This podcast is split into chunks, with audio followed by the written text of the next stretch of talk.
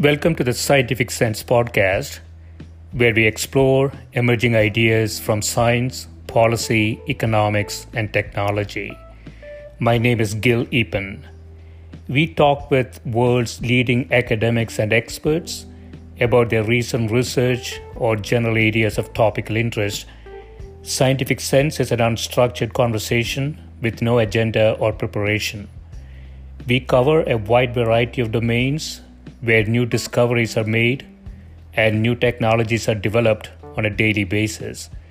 We are most interested in how new ideas affect society and help educate the world how to pursue a rewarding and enjoyable life rooted in science, logic, and information. We seek knowledge without boundaries or constraints and provide unedited content of conversations with researchers and leaders who love what they do. A companion blog to this podcast can be found at scientificsense.com, and this podcast is available on over a dozen platforms and directly at scientificsense.net. If you have suggestions for topics, guests, and other ideas, please send them to info at scientificsense.com and I can be reached at gil at eapen.info.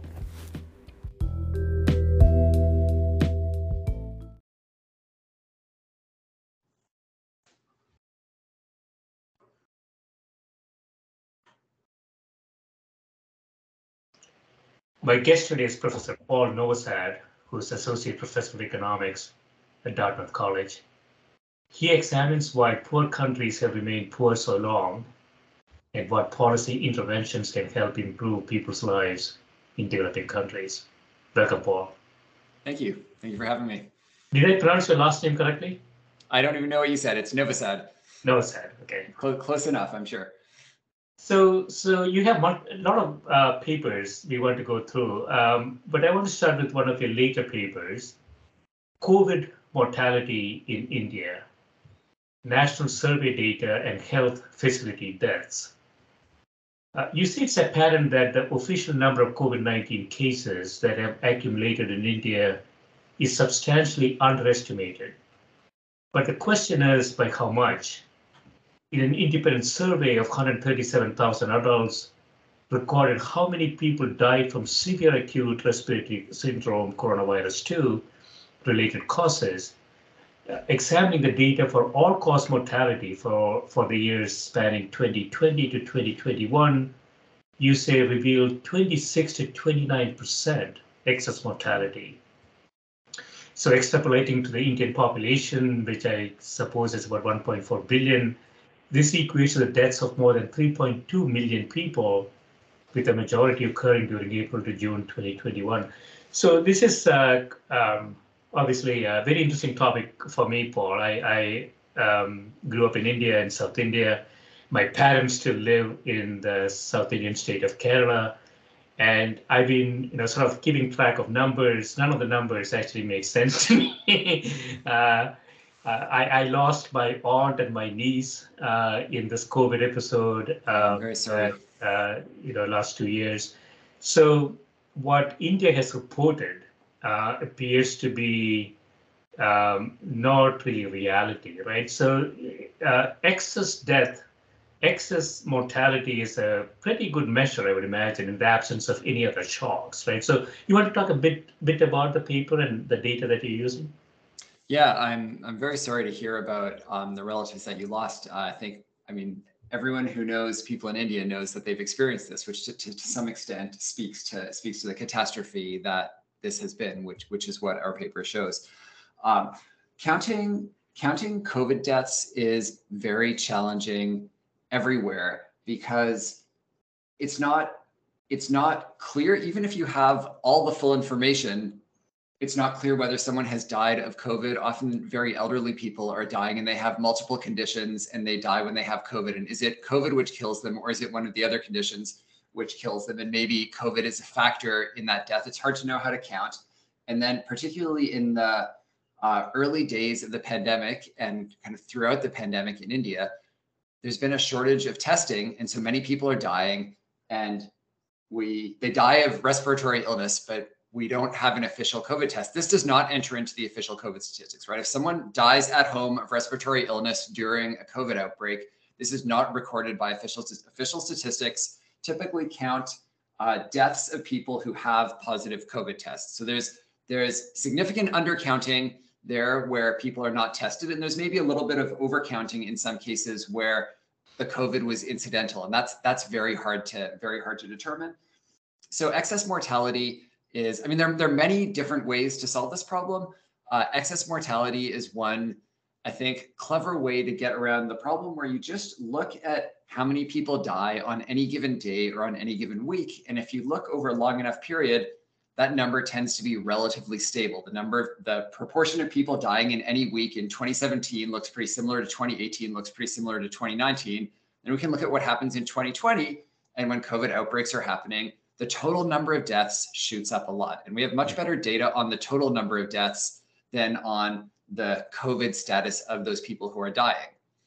Now, you don't know whether all those deaths are due to COVID or not. Many other things are happening. There are lockdowns. Uh, traffic deaths seem to go way down during uh, the during a pandemic period because um, you know pe- people are locked down. People are at home, so they're not they're not in traffic. People are not dying in traffic. On the other hand, uh, deaths from uh, maternal mortality is likely to go up if people are giving birth at home instead of giving birth in clinics so all these all these little things are kind of going in all directions. And so in some sense, excess mortality tells us the aggregate of what is happening due to the pandemic, even if it's not strictly due to COVID.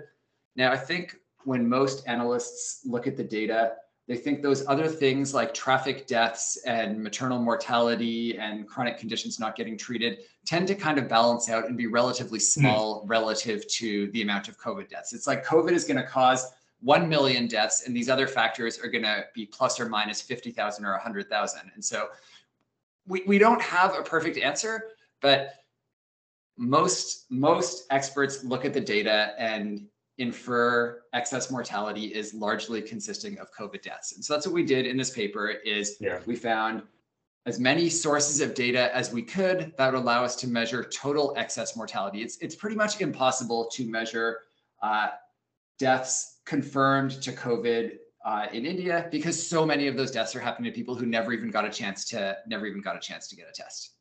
Yeah, I'm very attracted to this measure, uh, Paul, uh, excess mortality. So we had one shock, and we're not aware of any other shock happening simultaneously. And so if you take a baseline measurement and you say X people die every year, and the shock happens we can take another measurement. And it is sort of intuitive to say the difference is related to the shock. Uh, now, you mentioned a couple of things. One is the the traffic accidents, uh, people you know locked up and not driving as much. So that goes that actually increases uh, the, the the potential mortality due to COVID. Uh, and then the maternal uh, effects, uh, people not able to get to the hospital for um, for births and so on, that decreases possibly the, but those appear to be second order effects in the in the grand scheme of millions of deaths that we see in the excess deaths, right? I think I think that's right, and we can think of many other things which maybe have gone up or down due to the lockdowns and the response. I mean, everything in society changed around around these outbreaks, but uh, in terms of things which directly cause deaths, it's it seems to me that all the other changes are, uh, as you say, small small relative to the amount of deaths caused directly by COVID. So, so what's the conclusion of the paper? So, I have seen anywhere from three million to six million excess deaths. Um, I don't know where WHO came out on this. Uh, I know that the Modi government is uh, um, I don't know what the right term is, stopping or, or slowing down the WHO report, worldwide report. That's right. So, so where, where did uh, your data come out on this? So we we estimated. Um, I'm gonna have to look at the article to, to tell you what the headline number was. I know I know it's in the three to four million range. I can't tell yeah, you if it's. So I guess yeah, we wrote 3.2 and it says 3.1 to 3.4. But like, look, this is this is not that precise, we aim to get it within an order of magnitude, right? So it's I think it's evidently not the half a million, which is what official statistics show. and you really can't, you, you, it's, it's kind of impossible to believe those statistics because you know that many people are dying without getting tested, right? So the 0.5 million has to be too small. Uh, as you say, people are coming up with three, people are coming up with six. There's several other studies. There's a study by um, and Subramanian. There's a study by, um, uh, I think it's Malani and Soman, who also use different sources of data. And everyone's finding numbers, looking at excess mortality. It's, it's kind of neat because people are looking at this with different survey instruments, different methods, different modeling approaches, and very consistently finding in this three to six million range. Now, is it three? Is it six? I mean, those those are important differences. Uh, I think it's that may be within the margin of error, right? We talk a lot about statistical error in our paper, but there's also model error, and I, I don't think it's going to be possible to say at this point whether it's um, whether it's you know on the low end or the high end, but it's clearly I, I, think it's very hard to argue that it's not in the millions, which is to say that it's not a catastrophe. Yeah, so three to six million um, with a denominator of 1.4 billion. The grand scheme of things um, that sort of get lost in the noise, so to speak. But we are talking about excess deaths. We are talking about a shock uh, to the system, and it is far in excess of the half a million or whatever the government is reporting. So that is that is the the the most important thing, right? I mean, you know, I wondered. I mean, this is not in your research. I also wondered, Paul, in the U.S. context, uh, in New York, for example, when the whole thing started, we had a lot of people dying in their homes yeah. um, and heart attacks and I mean, these are all now known to be side effects of COVID infection right. to the older older folks. So I don't know if our numbers are really true either. Well, I think I think in the U.S., I mean, you've had you've had the same sources of data, right? People have used excess mortality in the U.S. as well. Um, I don't I don't remember what the exact numbers are now from New York, but I think we have very good accounting for the total number of deaths in the United States. So excess mortality, I think, is very straightforward to calculate. The CDC publishes yeah. weekly statistics of deaths certainly not all of them will be certified as COVID, but I, my inclination is to think that the, you know, I don't know what the top line numbers are for the United States, but I would guess that those are pretty, pretty reliable, particularly, particularly for the first waves. Yeah. And so, been like really widely studied. Yeah. So I remember, um, so if we take this as sort of the, you know, the expectation in terms of excess deaths, the Indian mortality due to COVID appears to be very similar to other countries like Brazil or I think you mentioned Colombia and other, other countries. Uh, and so that appears to be a fairly acceptable hypothesis here, right? Uh, in terms of the number, in terms of the fatality in, rate? In terms of mortality, in terms of mortality, you know, uh, per million pop million population, yeah. Um, yeah, I, I, think that uh, India, in terms of, so there's two two things you can ask is one is your mortality rate conditional on getting infected, and that's kind of a question about the quality of the healthcare system and the extent of underlying conditions that you have. And actually, India's uh, fatality rates conditional on on being infected. We have a, a, separate paper on this. Seem to be fairly similar to those in other people's country in, in other countries. So it wasn't the case. You know, many people worried that because of the Indian health system at least for the first wave. Actually, I should I should I should hold on this because we haven't done this for the second wave. And the second wave was where you had um, shortages of oxygen in hospitals, and that's that's the wave where the the mortality rate may have been quite a bit higher. But I think what you're talking about is the number of deaths per million people. And so this is a combination of the quality of care for people who get infected, and then just the ability of society to prevent infections from taking place. And at that level, um, my recollection is that India, Brazil, and the United States are around around the top of the list in terms of the the countries which were least effective in controlling in controlling the pandemic. Or or we don't know we don't know if it's policy effectiveness or if it's other factors that cause things to be particularly bad. Mm. Um, but yeah, that is that is my my re- recollection. Those numbers aren't aren't coming uh, straight. I, I, those, those aren't from our paper, so I I say that with uh, with a low degree of confidence. Yeah, so other other uh, thing that I noticed here is that you say here with a majority of mortality occurring during April to June 2021.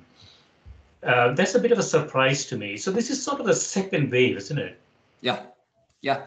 It uh, so it's uh, I guess there's it's a surprise in the sense of it's not clear ex ante why that would have been the case, but I think knowing people who've experienced it, it's not surprising, right? The anecdotes of the second wave were were much worse. The first wave the, the first wave had had its share of crises, but the second wave was the wave where hospitals were running out of oxygen, where uh, crematoriums were running 24 hours a day, and were were not were basically not able to serve the number of people who needed them. Right. So I think I think that uh, that result fits with the experience of people during the pandemic.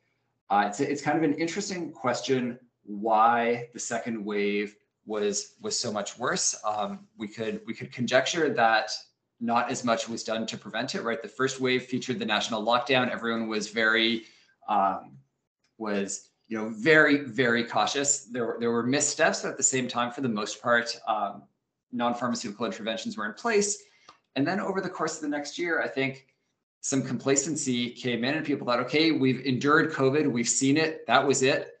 Lots of people are vaccinated now. It's going, it's going to be okay. And um, you know, large gatherings came back. There were mass religious events, and there's basically very li- very little done to mitigate the, the, second wave of the pandemic. And I think it was the Delta wave, if I recall correctly, which was um, you know more more virulent and more deadly than the prior wave as well. So it's kind of a combination of uh, I think a false belief that everything was fine and no mitigation steps needed to take place with a worse worse version of the virus that it, it and, and when, when one of these waves comes, it just strikes so quickly that uh, by the time the crisis is in place, it's too late to respond. Mm. As you well know, there is sort of a class uh, caste matrix. uh, when you think about India, on the x-axis you have the sort of the religious caste, on the y-axis you have the economic class.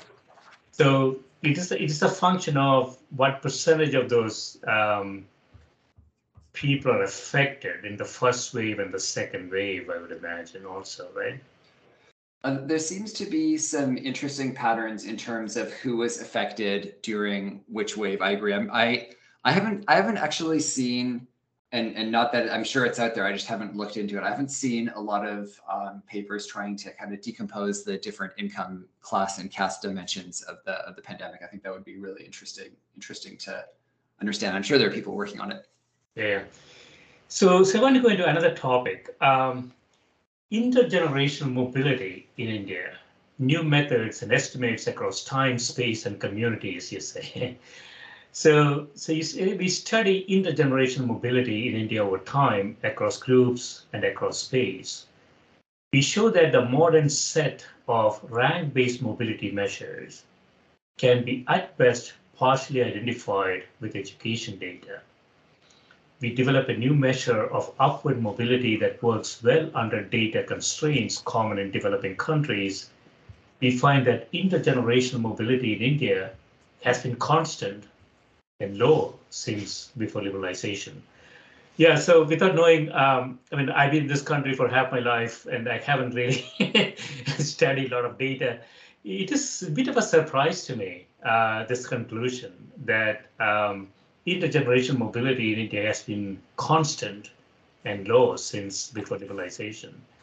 So, so what's the data that you're using here? So let me let me uh, back up a step and talk about what we mean by intergenerational mobility, because this is this is a this kind of uh, technical language to talk about a specific economic concept, which when people normally think about upward mobility may not be the first thing that comes to mind. So we're not, first let me tell you what we're not talking about. We're not talking about living standards, right? Or we're, we're basically studying in this paper birth cohorts from roughly the 1950 birth cohort to the 1990 birth cohort. We can think of like the late 80s, early 90s as the big economic, the, the period of policy change in India, where it goes from kind of very statist, centrally planned Nehruvian sort of economy to a more liberal capitalist economy. Manmohan Singh. Exactly, exactly. Uh, and so we're we're very interested in um, you know it, it's it's in that episode kind of cuts our birth cohorts right in the middle, and that our youngest generation is growing up in the reform era, going to school in the reform era, and will be seeking jobs in the reform era. And so it's kind of a nice, a nice period to study. Indian growth has been phenomenal. It's been one of the great growth stories of human history. And in every social class, people are much better off in material standards than their parents. Like you're much more likely to have clean water, to have uh, your kids survive to age five, like you name it, practically any dimension that you can think of. If you're upper caste, if you're lower caste, whatever your religion is, you are on average expected to be much better than your parents. So if you think of if you think of upward mobility in that sense, on average, like there has been a rising tide, it has lifted all boats. That's that's unmistakable. When economists talk about intergenerational mobility, they're talking about a different concept from i mean it's it's it, at least as as we talk about it it's a it's a different concept which captures the idea of equality of opportunity. It captures the idea of who has access to the best opportunities in society. And there's, there's a nice metaphor from one of the seminal papers on mobility by gary solon where he says imagine two societies which have exactly the same income distributions but in one of those societies a child who's born to a poor parent is sure to stay poor. Whereas in the other society, a child who's born to a poor parent is very likely to end up at the median, right? Is gonna is gonna catch up, right? Hmm. So identical societies in terms of living standards, clean water, and everything. But in one of them, your social status is totally fixed. Yeah. If you start poor, you're going to stay poor. And in the other one, it's just constantly churning. Everyone has an opportunity to succeed. Mm. Okay, so intuitively, we, I think most people gravitate toward the second one, right? We want people to be able to like strive and for high ability people to be successful and for people who work harder to be successful. And in the first, in the first society, even if your average living standards are the same, we have the sense that there's something missing when there's no, there's no opportunity to move up in relative terms. So that's the concept that we're after in India. And now you can now you can understand how you could have a period of phenomenal growth, which is what India has experienced over the last four years. Living standards are going up. But what we want to know is can you go up in relative terms? If you grow up as a lower caste person at the bottom of the social pyramid, your kids will be better off than you. That's that's very likely to be the case given India's average growth story. You know, it's not it's not universal, but that's generally true. But will they still be at the bottom of the social pyramid, right? Will they be better off, but still?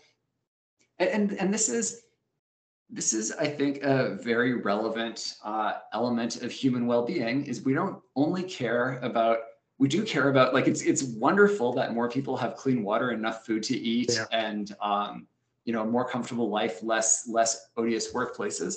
But if you're kind of stepped on and looked down by all your neighbors, and you know that your children will be as well, I think there's a there's a real element of deprivation that, that we should care about. So that's that's the concept that we aim to measure. And and a easy way to think about it, or the, the concept that we use in our paper is imagine a person who's born in the bottom half of the socioeconomic distribution what average percent, what percentile do we expect them to get to? And in a in a society with absolute equality of opportunity, it only comes down to ability and drive and motivation and effort. Yeah. And that number would be 50, right? Everyone on average would like you can start out poor, but we expect you to get to the average because you have the same opportunities as everybody else.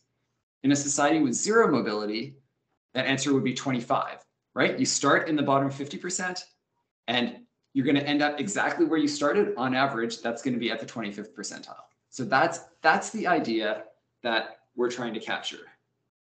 Yeah i really like this concept paul. Um, anecdotally i would say i can see myself um, so my grandfather was uh, you know high school headmaster my dad is a professor of engineering and the only reason i'm here is because of the initial conditions afforded to me. Uh, given good initial conditions, even not so smart people can make it. Uh, but given bad initial conditions, it's really difficult uh, to, to move. and and that's really that's really what you're trying to say here right that's that's exactly right and i think it's a really interesting measure to look at whether a society is rich or poor is does it create opportunities for people whose parents didn't have those opportunities and when you look across the world you find uh, you know perhaps a not surprising result that in um, you know the nordic countries in sweden finland and norway there's very high intergenerational mobility. Starting out poor isn't that consequential for where you end up. The United States is, I think, the among the worst out of the advanced countries. And what we found for India was that India is about as far behind the United States as the United States is behind Denmark.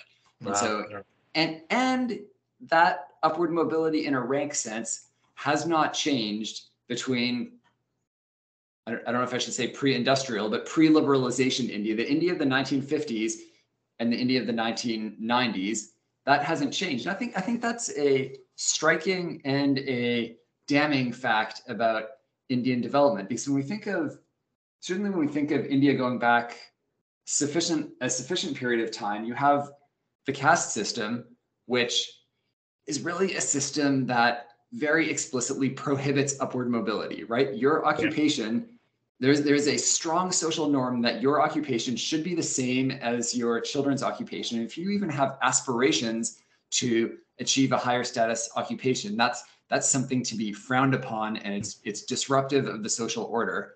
And there's there's a narrative that modern India is abandoning abandoning those old rules, and it's a new free market, uh, wild, uh, churning, you know, marketplace where anyone who tries hard enough can succeed.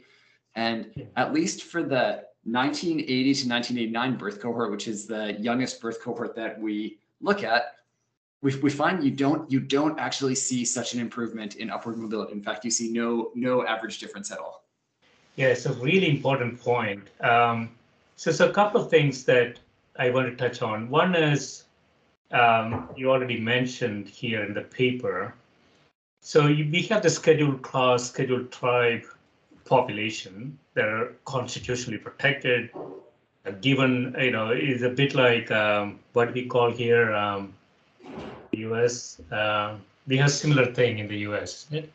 You mean affirmative action? Uh, affirmative action, yeah. So, so uh, those um, uh, sectors uh, seem to have done well but India is a mishmash of religions, classes, and uh, and all sorts of things. So, and you note here, which is quite interesting to me. Uh, so, if you look at the SC/ST population, because of the um, the economics afforded to them, or the or the policy afforded to them, there is high mobility in that area.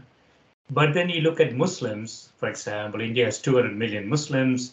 It's the third largest Muslim country in the world, uh, where you we see that the, the mobility is not mobility is actually declining, right, over the last 30, 40 years. Yeah, that's right. So I, I said earlier that there's no change in overall mobility. But when we break that up, we find that scheduled castes indeed do have substantial increases in mobility and have closed. Um, I don't now recall whether it's a half or two thirds, but like a substantial share of the upward mobility gap between between scheduled castes and forward castes has been closed. Uh, the reason that doesn't result in a change overall is that Muslims have lost ground in terms of upward mobility almost as much as scheduled castes have gained. So I, I would say we found suggestive evidence that affirmative action has been important for scheduled castes. Many, there are many reasons to think it has been. There are a lot of programs that uh, reserve slots for scheduled castes in government, in politics, in uh, schools, and there, there are virtually no programs like that for Muslims. Um, and there's also been, I think, a strong social movement uh, to kind of put down caste barriers. Like I think if you're very casteist in India, there's now kind of a social norm against against this kind of thing. Like there's this idea that this is kind of a retrograde attitude. And even though virtually everyone still practices it in marriage, it's it's it's at least um, it's at least something that you don't do as openly or you maybe like feel a little badly about talking about right so there, there has been this big social movement to kind of stop putting down the scheduled castes and i think that uh, it's still you know it's still very difficult to be a lower caste person in India. You still face a great deal of discrimination. I think there has been this social movement uh, and and this set of policies aiming to to close to close the gap and kind of end end the you know high degree of caste inequality and caste discrimination. Um, there, there's been nothing like this for Muslims, and if anything, I think we've seen the opposite in the sense that it's become, particularly over the last uh, 10 years, I think, much more socially acceptable to express uh, maybe racist is the wrong word, but kind of the the sorts of attitudes historically associated with racism in the United States, like oh these people are poor because they have the wrong attitude and they don't try hard enough, and you know they send their kids to madrasas or whatever, and it's like it's it's not it's not the fault of the state, it's not the fault of society, like it's it's their own fault, and you know maybe it's even better that things that things are that way. I think this, I think um, you know we see a you know and, and there's a there's a political motivation behind this and uh, it's just kind of a, a, disturbing increasing trend in India. And uh, what's what's kind of worth noting in our paper is that we use data from 2012 which is entirely before the Modi era. So we are we're talking about a period which has largely been Congress governments right? The not the I guess the 1970 to 2010 is roughly where you can look at our time series. So even in that time period Muslims have been substantially losing ground in upward mobility. And uh, we haven't we haven't updated the paper, but I would I would conjecture that it things have not improved for them in the last 10 years. Yeah, I mean, I don't know if you've seen this, Paul. Economists had, you know, sort of a, a racist index for the 200 countries, and India is at the bottom of that. That uh, bottom meaning the worst the worst. Uh, India is the most racist country in the world. Our last president might have gotten the U.S. pretty close as well, but uh, I don't know the the, the latest data. But uh, so India has always been um, very racist and very divided. It is like uh, Europe put into one country uh, and worse.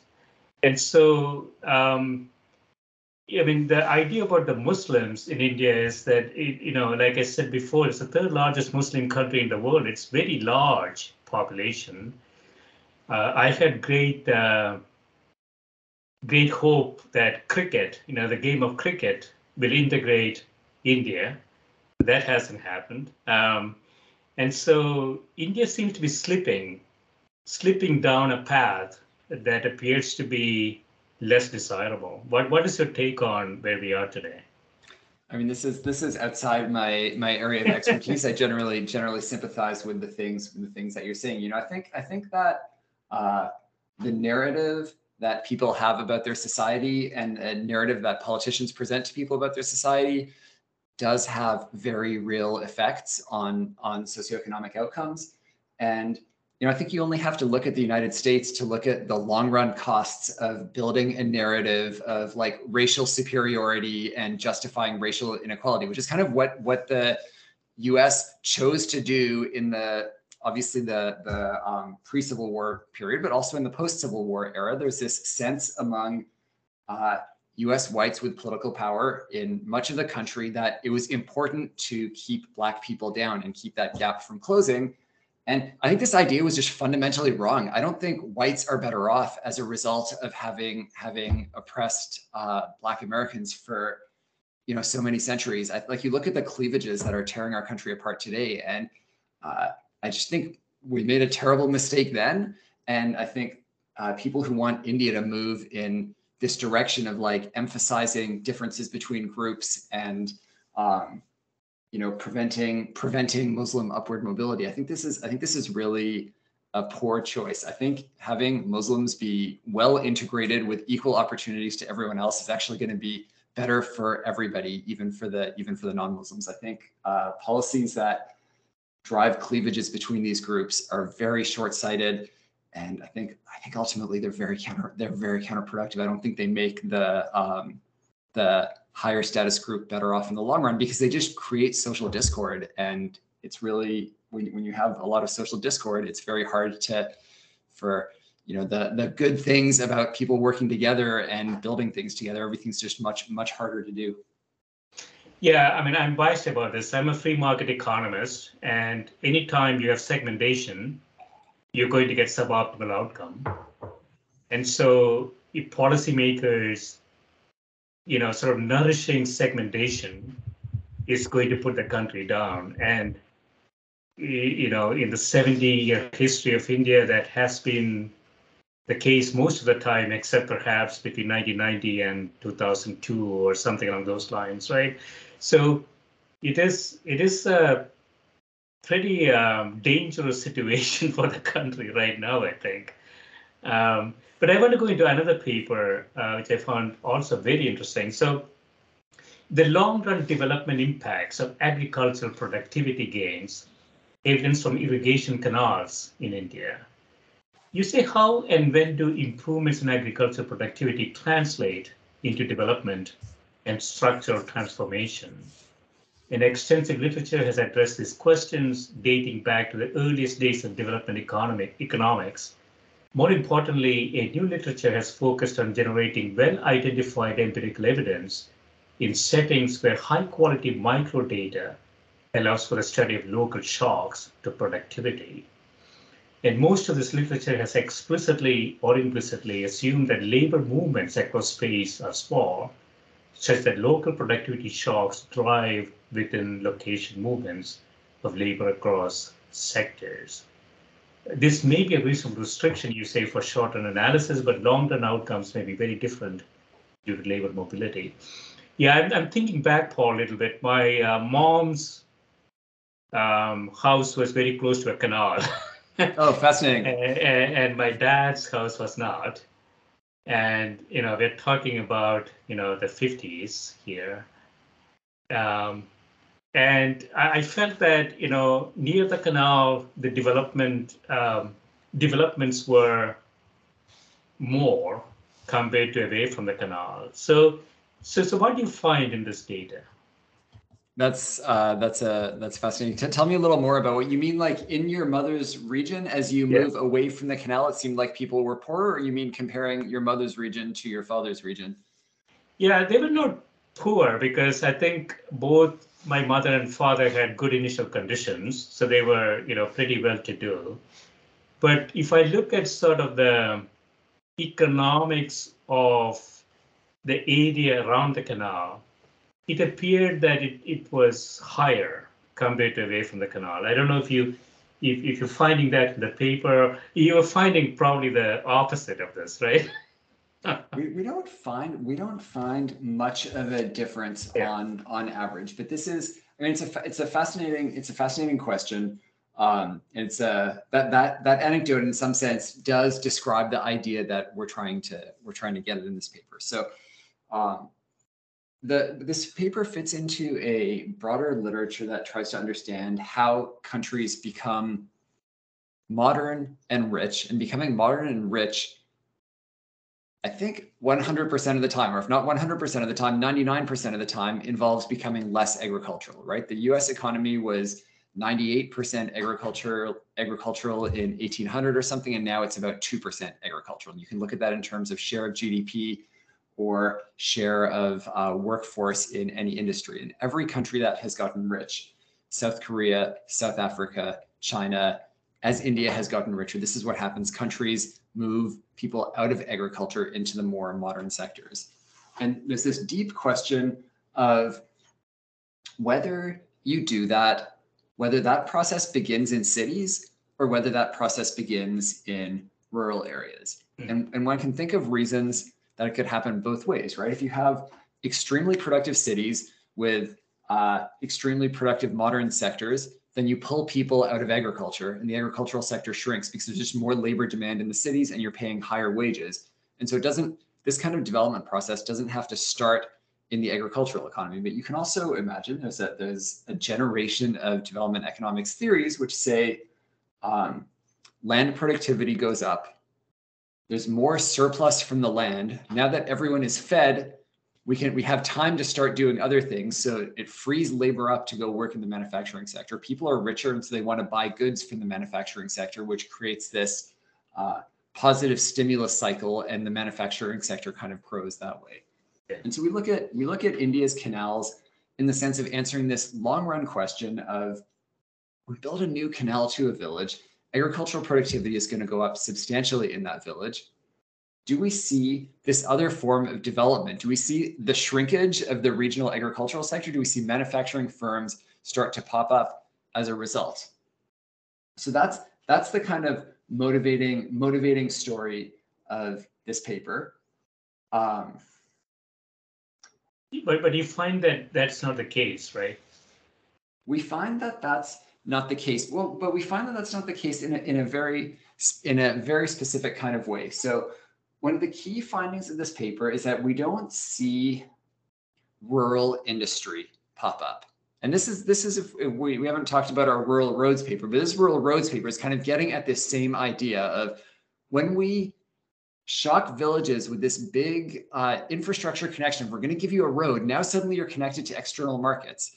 And this question of whether industry will develop in villages has really been a central question in Indian economic thinking since the yeah. beginning. And you can go back to the ideas of Gandhi, who thought that, like, fundamentally, India is about its villages, and India should always be about its villages. And what we should dream of is villages becoming more productive and developing small scale weaving operations or pottery operations so that every every village will like remain cute and agricultural with a little small little bit of small scale industry in there and so yeah. you might you might expect, and this is when you read the policy documents around uh, people planning and building roads, there's this, I think, aspiration that villages will become centers of industry because I think everyone is afraid of mass urbanization, of people moving to cities. Uh, cities feel like they can't keep up with the number of migrants coming in. Everyone has seen the slums and the, the outskirts of cities growing with uh, my, the, the tens or hundreds of millions of migrant workers who travel each year and are kind of they're needed in cities, but they're not welcomed in cities. So I think there's this strong desire among policymakers to see industrialization happen at the small scale inside villages. And in both of these papers, we find that that, that just doesn't happen. There are just too many. Like, there's a reason we have cities. The reason we have cities is human beings are extremely productive when they're clustered close together. You have thick labor markets. You can share ideas with each other. You're very close to your suppliers. You have a big choice of many suppliers to use from. If I'm going to run a furniture plant, I want to be in a, or on the outskirts of a big urban center where I have a ton of suppliers, I have a ton of buyers, I can learn from other people. And this is kind of what we find that both of these really large shocks, we can detect substantial changes in the local economy, but they do not result in local industrialization. So yeah, when, when, when canals get built, um, I'll, I'll, finish in just a sec, but I'll kind of tell you what, what, what we do find happens, which kind of completes this story. When canals get built, this big inflow of rural population, but they continue doing agricultural work. So you kind of suck in people from the neighboring villages, hmm. population density goes up, but they're still doing agricultural work. And then some nearby cities start to grow, but you're not seeing villages popping up with like uh, boutique factories or something. And then when we build rural roads, you again find a very similar result, which is that people work a lot more in the non-farm sector, but it doesn't seem to be happening in villages. They're using those roads to get to the towns where the where the non-farm jobs and doing and doing the work there. Yeah, that's a beautiful insight, Paul. So, so you're referring to other paper, rural roads and local economic development nearly 1 billion people, you say, worldwide live in rural areas without access to national paved road networks. Um, but in general, what you're finding, so these things, canals, roads, um, they might be all motivated by good policy ideas, maybe, you know, maybe not good policy ideas, maybe, maybe good intentions, let's say. For sure. But it doesn't, you argue, translate into um, what what what the expectations are. Um, it's sort of, in some ways, uh, would you say it constrains the the development in some way? So let's let's be clear. We're not saying that these projects weren't effective or didn't create value. What but they they what we're definitely saying is that they didn't create rural industrialization. So people in villages with roads are very happy to have those roads. They have access to ambulance services. Sometimes they get onto they get onto bus routes. They have easier um, easier paths to uh, export their produce. And there's some there's some other research on rural roads suggesting su su finding evidence of kind of ability to produce more export oriented agriculture. These canals are more productive and people's consumption is on average a little bit higher in these in these canal regions. Um, however, I think I think what the papers point to is this question of I think they point very strongly to the idea that development and economic growth comes from cities and is likely to come from cities. And when we want to talk, when we want to think about India becoming a first world nation, it's about making cities work better for the poor. It's about making cities work better for industry. That's that's where it's going to happen more so than uh, kind of bringing develop, development to people in place where they are. And as India gets richer, we should we should be providing better services. We should be providing roads and electricity and clean water to the villages where people are living. But I think it's it's naive to expect uh, economic growth and development to be coming from those areas. People may continue to live in those areas. I think cities cities are the engines of, engines of growth. I think cities are where one area where um, Indian policy is really, really important. Cities, in a lot of ways, are not working for poor people. They're not building enough housing. They're not welcoming enough to migrants. And people are just living in terrible, terrible conditions to try to get access to these engines of upward mobility. And um, I think our, our, a, lot of people really love the idea of bringing development to the villages. Villages are really beautiful. They're wonder, wonderful to visit. You, you have this very idyllic sense of like, oh, this. Imagine if people could live in a place like this and be wealthy as well. But I think de facto, we need to be paying more attention to what's happening in cities and recognizing that the best path out of poverty for people in rural areas is getting a house and a good job in a nearby city. Yeah, I mean, um, I think about this, Paul, as sort of a, a, a, um, a incrementalistic view of policy. So there, there is a high-speed rail project that was suggested in the southern state of Kerala. And people say, well, you know, why don't you just get air-conditioned buses on, on the roads? And these are the roads that that fail after every monsoon. You know, it, it just the, the you know it's antiquated infrastructure. So bringing canals, bringing roads to um, villages are all good things, but it appears to be sort of an incremental thinking that would not, I would argue, transform India to the next next level. It will almost keep India where it used to, where it is, I would say, last 70, 70 years. I, so, I, don't, I don't know if I would agree that it would that it would like somehow set set India back um, but I think I think it's it certainly would not be sufficient. Would not be sufficient. Yeah, so I had to think a bit more than that. So so I want to finish up with another fascinating uh, paper that you have: development research at high geographic resolution, an analysis of nightlights, firms, and poverty in India using Shrug open data platform. So the Shrug is an open data platform describing multidimensional socioeconomic development across 600,000 villages and towns in India. This paper presents three illustrative analyses any possible uh, with high, uh, only possible with high resolution data. So, so you're looking at uh, sort of um, the nightlight um, maps and and trying to figure out what's happening. Yeah, so this this paper, I think the big idea of this paper and um, the thing that I think was worth discussing here is just the idea of what kind of data we use to understand development. And then there's also something here about the uh, process through which researchers and government work with data and what can be done to improve that. Uh, historically, the only way one could understand the way the way Indian policymakers did understand what was happening in India was through sample surveys like the National Sample Survey. You would send a, a team out to um, visit 20,000 households across like half of the districts and you would like pick a small set of villages and visit 10 households in each village and you could calculate poverty estimates and you could calculate a broad sense of the distribution of poverty um, if you have a billion indians and you're surveying you know 20 to 50000 households you're not understanding what's going on at a very local level, right? An Indian an Indian district is bigger than bigger than some countries, and you have a sample size of like 200 people in that district, right? So that's that's statistically going to be an unbiased measure of like the mean outcome in that district. It's not going to give you a very good understanding of what's going on within that district. But the reason we had that constraint was because it was very costly to collect data about how people are doing.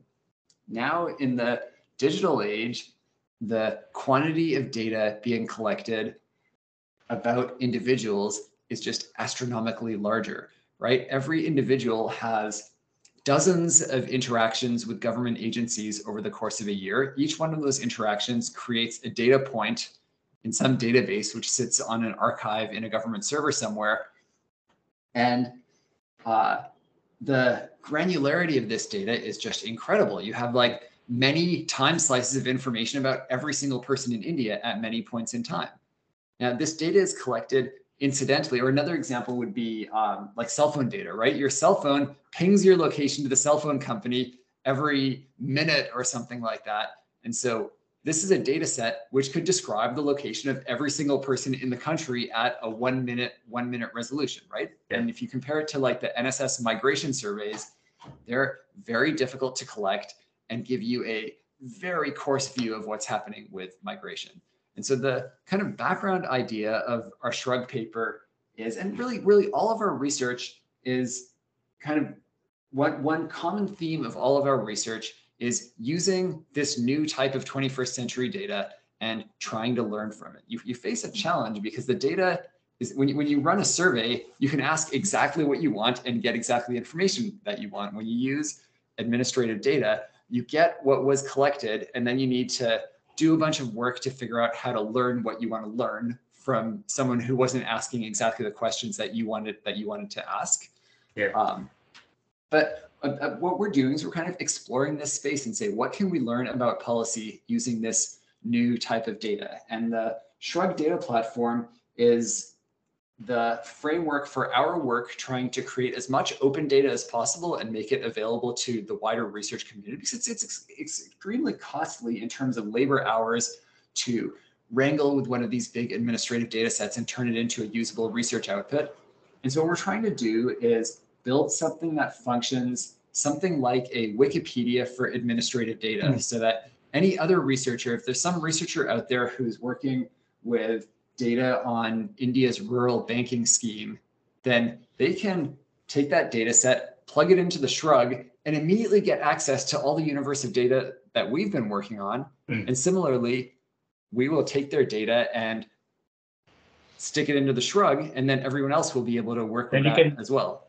And you can apply some machine learning techniques on it too, from prediction perspective. So he, you say here that it confirms that nighttime lights are highly significant proxies for population, employment, per capita consumption, and electrification.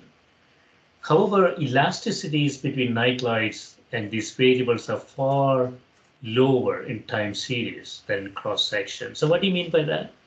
Yeah, so uh, night lights are one uh, another another form of data which uh, maps very well onto administrative data. These are these are um, digitized photos of the Earth taken by satellite at night, where you can see like cities appear as you know glowing lights because you, you, can see you can detect the night the the nighttime light emissions, and they correlate very highly in the cross section with um, economic development measured in most ways. And you can take a look at most countries and the and in, in many countries like city, cities which tend to be much better off than villages are much much brighter. And so development economists have been interested in using these because they're they give you one kilometer radius on a daily or monthly or annual basis. And if you have a country like india where the last public national sample survey was published in 2012 right? Mm-hmm. we're, we're 10 years since we have a representative representative survey data. It's really appealing to have a high frequency measure of um, of economic of, of living standards. Now, our, our paper is kind of negative, a little bit negative on night lights in that we show that they're actually very good at predicting living standards in the cross section. They're not that good at predicting living standards in the time series. So it's actually hard to use night lights to see which places are growing and which places which mm-hmm. places are shrinking. Uh, my my intu- I, we don't know what the reason what the exact reason is, but my intuition is that night lights are really doing a great job of picking up urbanization, and there are many forms of uh, development that don't map onto like the extensification or increase in brightness of cities. And so kind of small changes in rural development i think maybe aren't as aren't as visible in the night lights.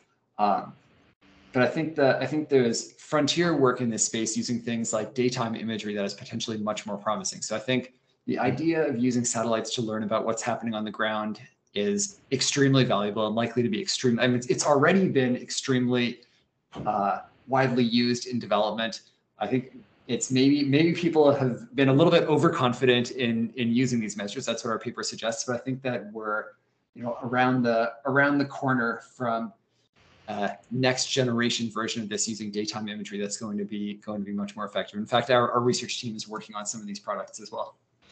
I know we're running out of time. I want to touch on one thing that you say here. The poverty mapping exercise explores local heterogeneity in living standards and estimates the potential targeting improvement from allocating programs at the village rather than at the district level. I mean, this is this is a big issue, isn't it? I mean, you you have to get more micro to make a difference. Seems to me, yeah.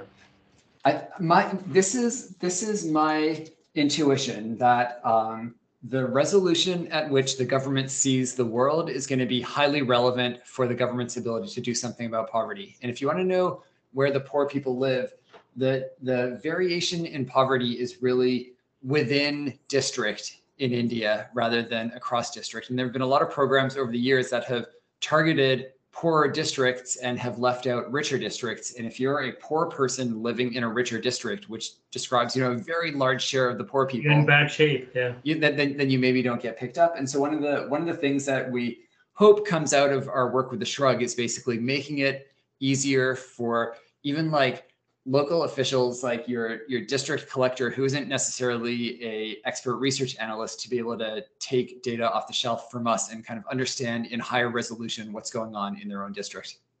Yeah, yeah. excellent paul. Thanks so much for spending time with me. This has been great. Yeah this was this was great. Thanks for setting it up. I really enjoyed it. Thank you. Have a good one